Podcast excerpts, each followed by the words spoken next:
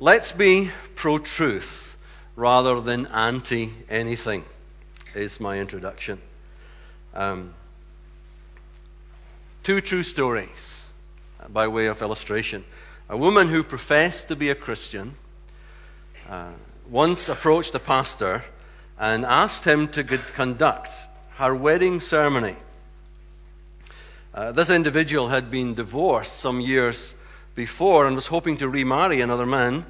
Uh, and so the pastor uh, asked what biblical grounds there had been for the divorce. The woman responded, and I kid you not, Well, you know the Bible teaches that cleanliness is next to godliness. And my first husband was a very dirty man. My father uh, once suspected one of the laborers on the farm of pilfering food produce. And he challenged them about it. And the man's response was Jimmy, doesn't the Bible teach that God helps them who helps themselves? I think my father's less than reverent response was, God help you if I ever catch you, or something to that effect. Now, of course, neither of these idioms are found in the Bible. But they do sound like they might be, don't they? The Bible doesn't say that cleanliness is next to godliness. It's, uh, it's an idiom, it's a proverb. Uh, they may even be good traditions um, with nothing wrong in themselves, but, but how can we be sure about what the Bible says? Well, that's actually the task that we've got for this evening, you and I together, to weigh up in the light of, of the objective, authoritative, biblical revelation what to do when the traditions of men collide with or cancel out the power of God's commands. In June of 1982, Pope John Paul II was welcomed by the moderator of the Church of Scotland in the courtyard of New College under the shadow of the statue of the Scottish Protestant reformer, John Knox. On Thursday, last week, an actor playing the same historic John Knox was one of many former Scottish characters played by actors who led a St. Ninian Day celebration parade in part, as part of Pope Benedict XVI's state visit to the United Kingdom. Question As Bible believing evangelical Christians, should we be concerned about that? Well, the St. Ninian Day celebration in Edinburgh and the Mass in Bellahouston Park in Glasgow, observed uh, by devout Catholics, non believers, and openly atheistic politicians alike, was described by our First Minister, Alex Salmond, as, and I quote, a great day for Scotland. End quote. But was it?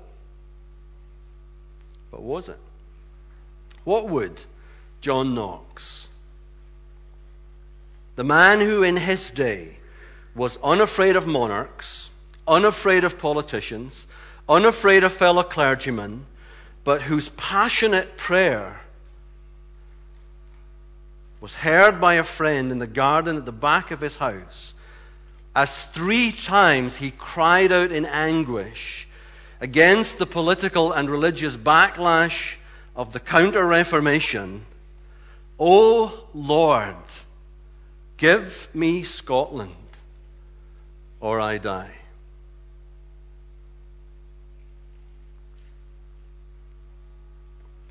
God answered that prayer. And the Bible of the Reformation the sola scriptura, the Reformation that began with Luther and swept through Europe and came to these shores, that Bible became the authoritative rule that shaped Scotland's religious, educational, scientific, and political agenda for hundreds of years to come. That is why we were once known as the land of the book. Should we be concerned about what took place in our city and our country last week. It is on record that Mary, Queen of Scots, declared that she was more afraid of the prayers of John Knox than she was of an army of 10,000 soldiers. Are you a prayer warrior?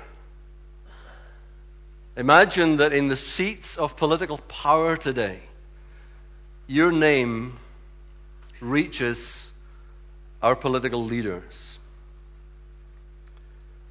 And they on record say, I'm more afraid of the prayers of that man or woman than I am against the power of terrorism or Al Qaeda.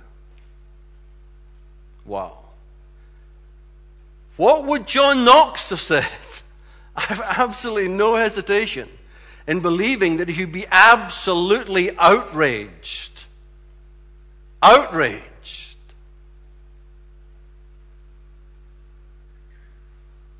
But is it time to let go of the past and in our multicultural, multi faith, politically correct, ultra tolerant society live and let live? Well, I believe the answer is yes and no. It is time to let go of bigotry and sectarianism. It is time to let go of hatred and segregation in our schools and our communities. But it is surely time again to examine the eternal truths of God's infallible word and to build a true biblical faith upon that foundation alone. And, and, and old or young alike, to myself, I want us to be stirred uh, with an urgency to do something about this as we come to God's holy word.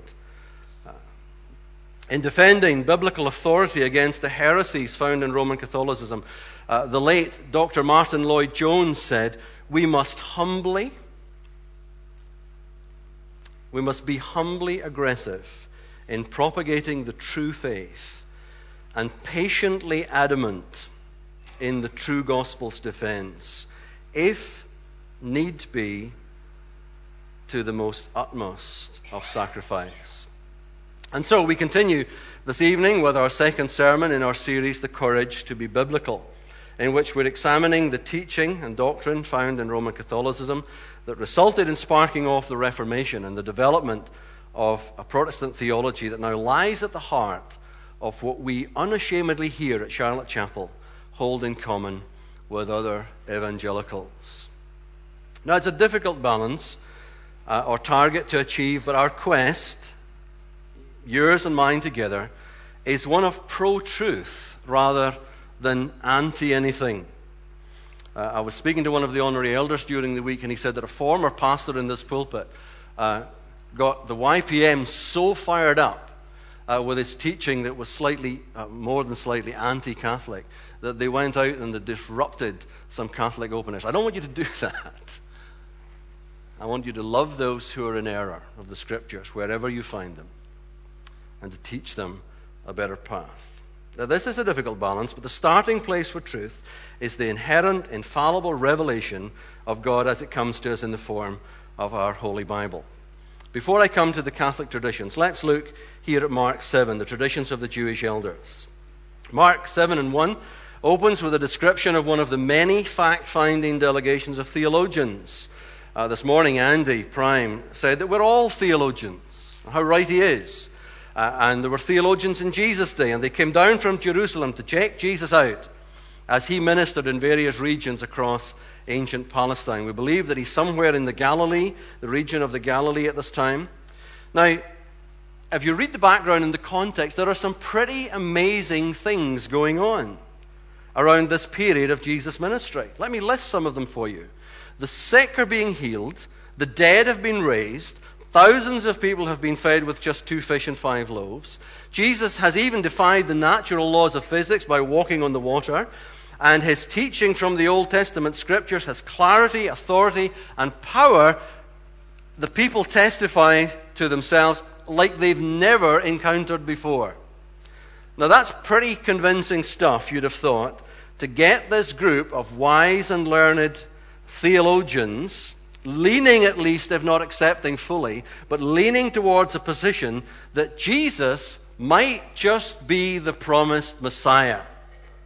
But no, they take a far more important view of things and a much more serious stance in regard to his and his disciples' behavior because, wait for it, they're eating their food with ceremonially unclean hands. Now, you might have understood their indignation uh, somewhat if Jesus and his disciples were eating food with dirty hands. But that's not what's being said here. It is not that their hands were dirty, or in the west of Scotland, they would say they're mochit. Uh, they're not unhygienic. They're simply unclean according to the ceremonial tradition of the elders. So, what are the traditions of the elders?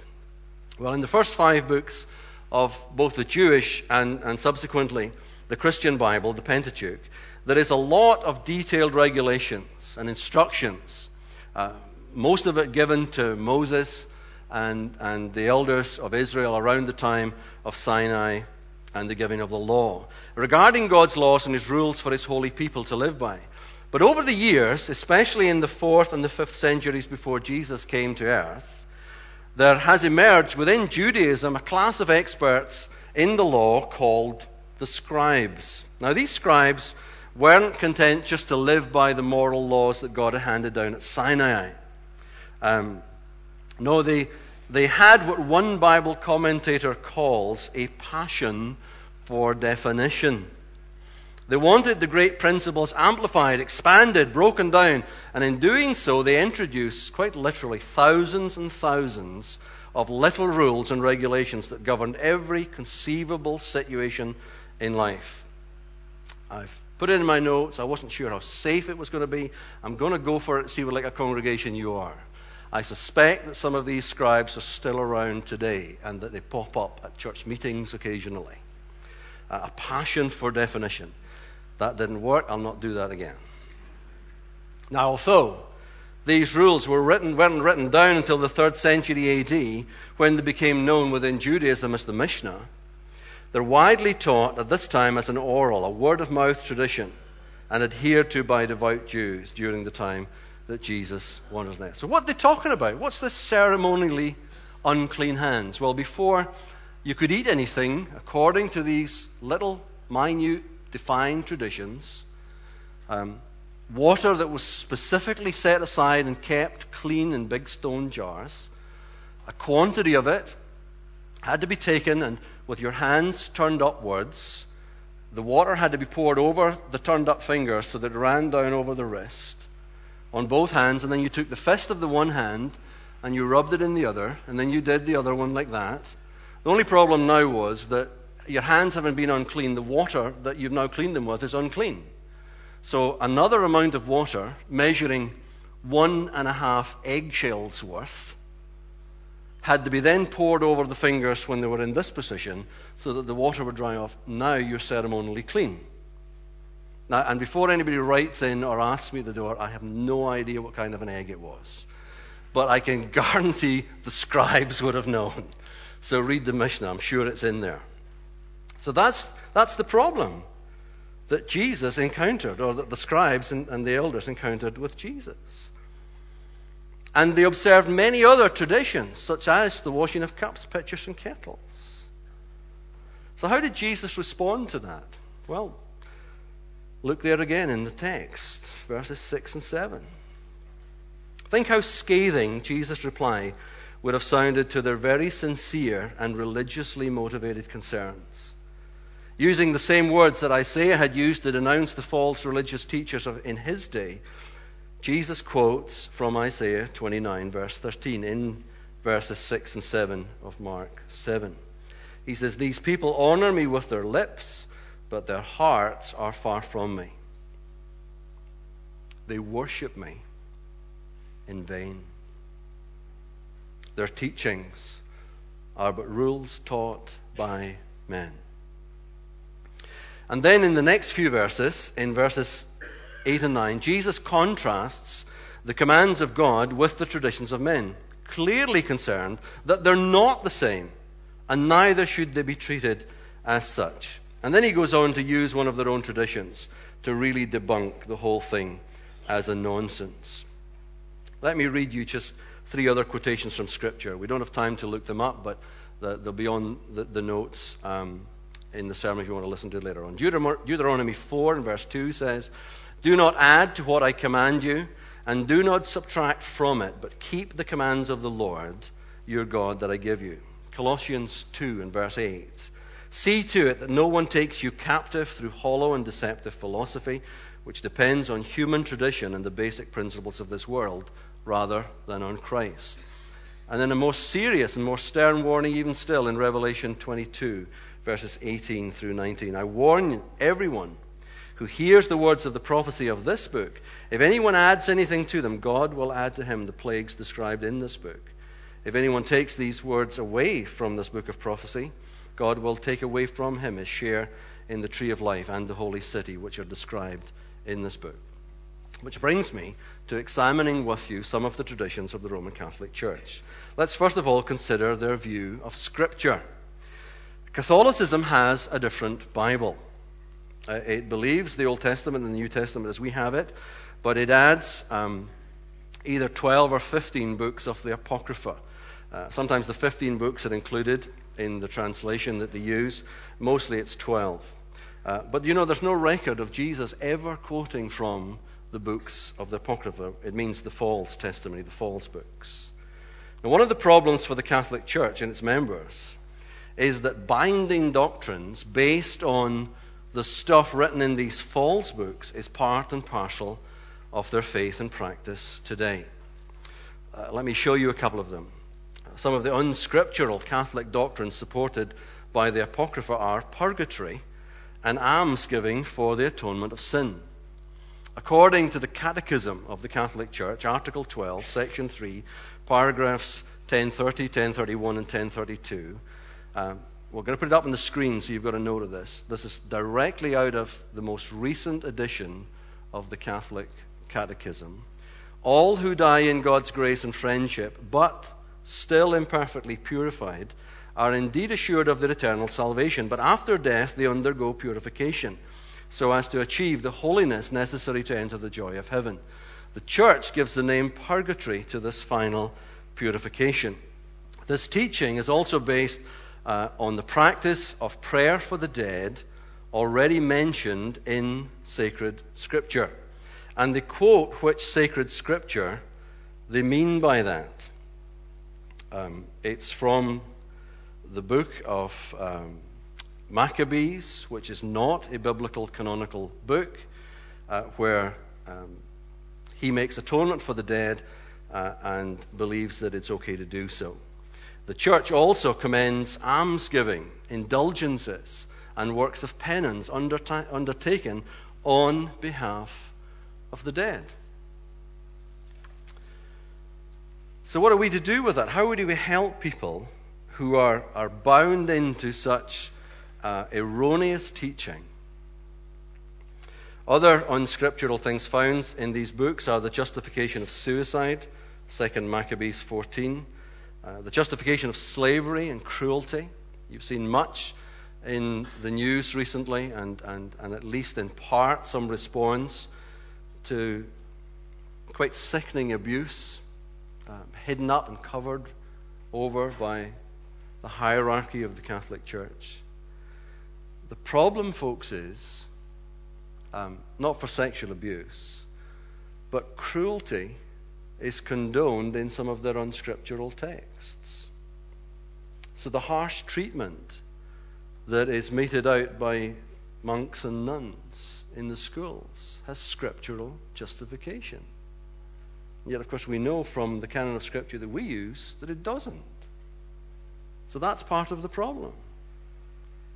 The apocryphal books were formally canonized by the Roman Catholic Church on the 8th of April, 1546. Again, some of you Catholic friends, some of you are maybe from that background, and you think, well, this goes all the way back in history, all the way back to the first Pope Peter. Well, Peter wasn't the first Pope. We're into the fourth century before anybody's even using the name Pope. And the first person that they tried to apply it to didn't want it, but his successor did take it. And yet, if you read within, uh, within Catholic teaching, they've got a list and all the dates and all the goes. Three centuries of that is an absolute work of fiction. absolute work of fiction. Yet they base so much upon it. The Council of Trent was actually a series of three church councils held between 1545 and 1563 AD and dominated by the newly formed Jesuit order. Uh, it was called as an integral part of the Counter Reformation, which had begun 28 years earlier, sparked by Martin Luther. Uh, the then Pope issued what is known as a papal bull. It's a formal proclamation uh, convening the council, and he required three things, and these are they the defining of Catholic dogma, that is, doctrine, and the reformation of the Catholic church life, um, forming church life to be what he wanted it to be. And thirdly, and most importantly for us, if we're thinking that we can actually be united Protestants and Catholics again in a common faith without doing anything about the historical things that divide us. The extermination of heresy, which by meant he's, which has meant the Protestant faith and its doctrines. And that's dogma for the Catholic Church. Uh, it's irreversible. They can't do anything about it. They can't, um, having made it dogma, made it doctrine, you can't change it. So, one of the main issues of the Protestant Reformation was sola scriptura, the Bible alone. Now, in order for the Roman Catholics to say the same thing, the apocryphal books were added to give scriptural proof to their false teachings. And I read a resolution from the Council of Trent in 1548 AD, which is If anyone receives not as sacred and canonical the said books entire with all their parts, as they have been used and read in the Catholic Church, let him be anathema. That is, accursed. So, as a Protestant, here I go. I'm going to have fellowship with my Catholic counterpart. I'm cursed. Cursed by papal bull unless I receive his word. He cannot receive mine and remain a Catholic because it's against the authoritative tradition that they hold as authoritative as our canonical scriptural word. So, having distanced itself from the canonical Bible of the first century as their sure guide, can you see, as I do more clearly than I've ever done before, the kinds of errors that have crept into Catholicism. Many of the early church fathers didn't support the use of the Apocrypha, by the way, the guys who lived in the first, second, and third centuries. But does it matter? Well, let's refer back to what Jesus says in Mark 7 and 13. What he says to the scribes of his day is, Thus you nullify the word of God by your tradition that you have handed down. And you do many things like that. So, what is the Roman Catholic view of tradition? Well, Catholicism gives tradition equal authority with the Bible. Again, referring to the Catechism uh, of the Catholic Church, it says sacred tradition and sacred scripture make up a single sacred deposit of the Word of God.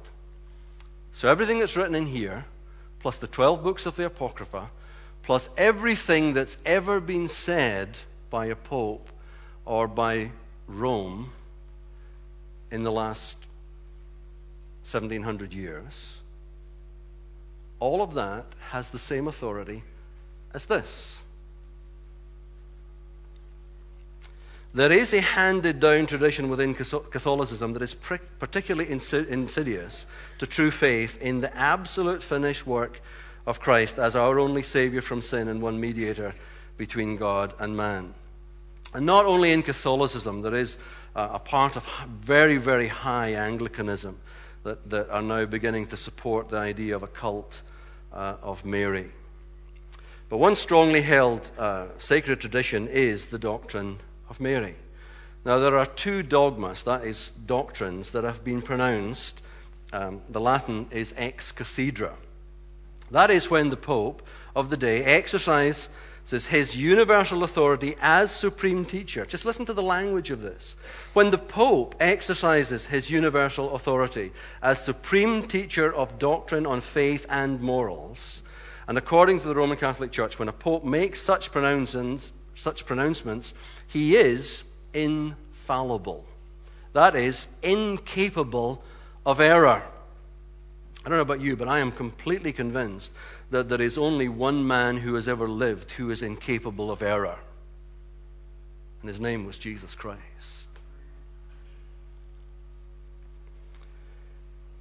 But having uh, pronounced these things, irrespective of whether they've got any relevance or reference to what the Bible teaches, they become dogma, doctrine. Two infallible doctrines are according to the Catholic Church, the Immaculate Conception of Mary. Uh, this has got nothing to do with uh, the birth of Jesus, by the way. It's to do with the birth of Mary herself. In 1854, just think how recently that was, the then Pope declared that the Most Holy Virgin Mary was, in the first moment of her conception, by a unique gift of grace and privilege of Almighty God, in view of the merits of Jesus Christ, the Redeemer of mankind, preserved free from all stain of original sin.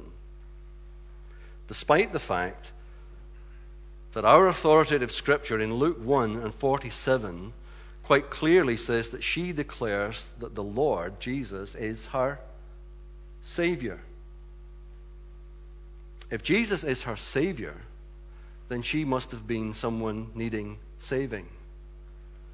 Yet the Catholic Church concludes that she was free from sin from the moment of conception. Second one is the assumption of Mary. Well, no, just listen to that. Listen very carefully to what's being said there. Being infallibly taught and believed, the Roman Catholic Church is quite clearly stating that Jesus Christ, the eternal Son of God, is not the only sinless human to have ever lived. And you know what?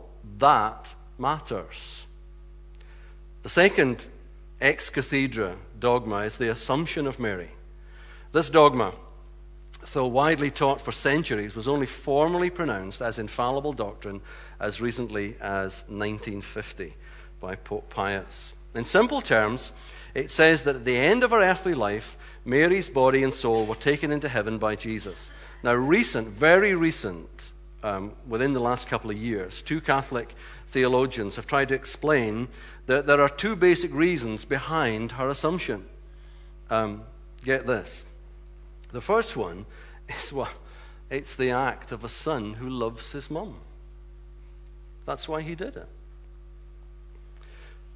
But secondly, it is supposed to signify an encouragement for other believers. Sins, again, wait for it. Mary is an inspirational example as she is the, listen to the language of this, folks. She is the firstborn from among the dead. Sinless, and now firstborn from among the dead. The Bible, our canonical Bible, our authoritative, revealed Word of God, attributes both these teachings and doctrines to Jesus and to Him alone. He is the sinless one. He is the firstborn from among the dead. He is the example for all faith and doctrine.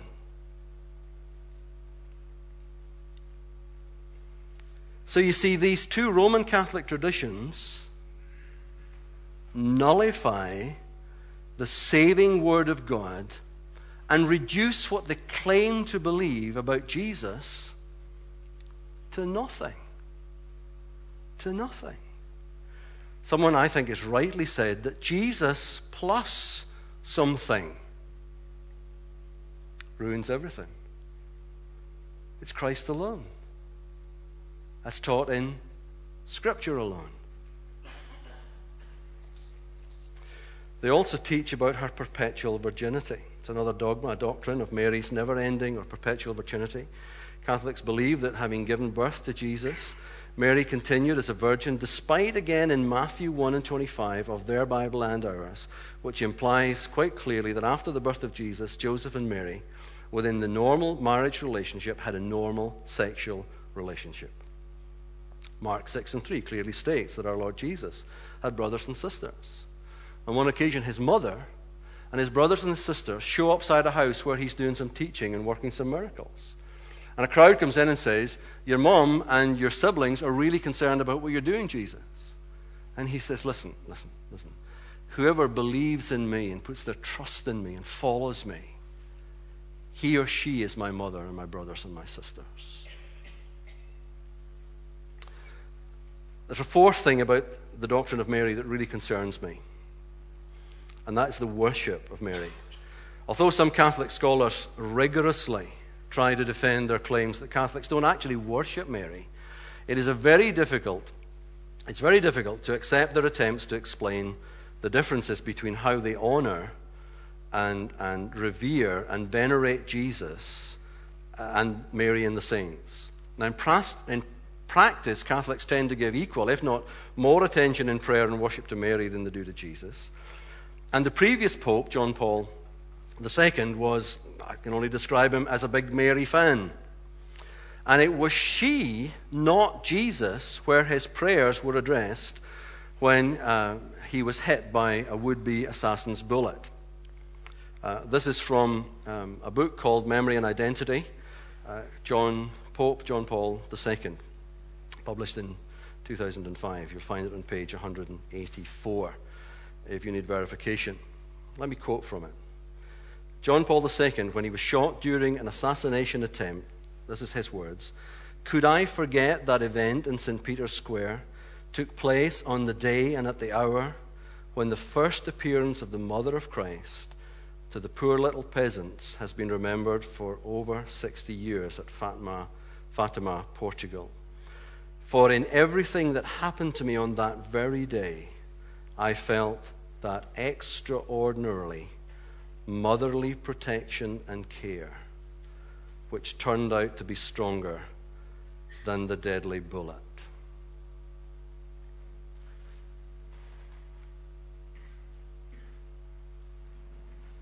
It's error. Desperately dangerous error. So, in conclusion, where does that leave us? Well, what's the task for us as Bible believing Christians? So, where does all of this leave us, particularly for those of us who have family members, friends, and colleagues who are caught up in the teachings and the traditions of the Catholic Church? Or of any church tradition that detracts from or adds to the sufficiency of Scripture alone. This is true for those who uh, are caught up in liberalism, uh, redaction theology, for our brothers and sisters in the Church of Scotland, just now debating the whole issue over whether or not a practicing homosexual can be ordained as a minister, uh, taking a revisionist view of Scripture that doesn't hold according to the Word of God. Uh, what do we do with all of that? How can we help one another? Well, first of all, let me encourage you as I remind you of Jesus' mission statement as I see it. Luke 19 and verse 10 For the Son of Man came to seek and to save that which was lost. As I read the Gospels, I see there are two categories, if you like, of lost people during Jesus' day, as there are today. There are secularly lost people, and there are religiously lost people. And the sufficiency of the Word of God to communicate the gospel to both of these lost categories of people is as sufficient and powerful today as it has ever been. And it's to the gospel that we need to turn. 2 Timothy 3 and 16 and 17 says, All scripture, this stuff, brothers and sisters in Christ, this stuff, 66 canonical books that reveal to us on every page a Father's love, a Savior's sacrifice and the promise of the guide of the Holy Spirit. It's this stuff. All Scripture is God breathed, and it's useful for teaching, rebuking, correcting, and training in righteousness, so that the man of God may be thoroughly equipped for every good work. Now, call me simple. I've been called a lot worse. This is the answer. Let's take this to anyone who's in error. Let's read it with them. Let's pray through it with them. Let's teach it to them. Let's encourage them to take their stand upon it. Do you know this is a good time? A good time in history to reach out in love and in truth to your very disillusioned Catholic friends and colleagues. There is widespread disillusionment within the established traditional church. And do you know what? You or I may not have the faith to pray, Give me Scotland, or I die.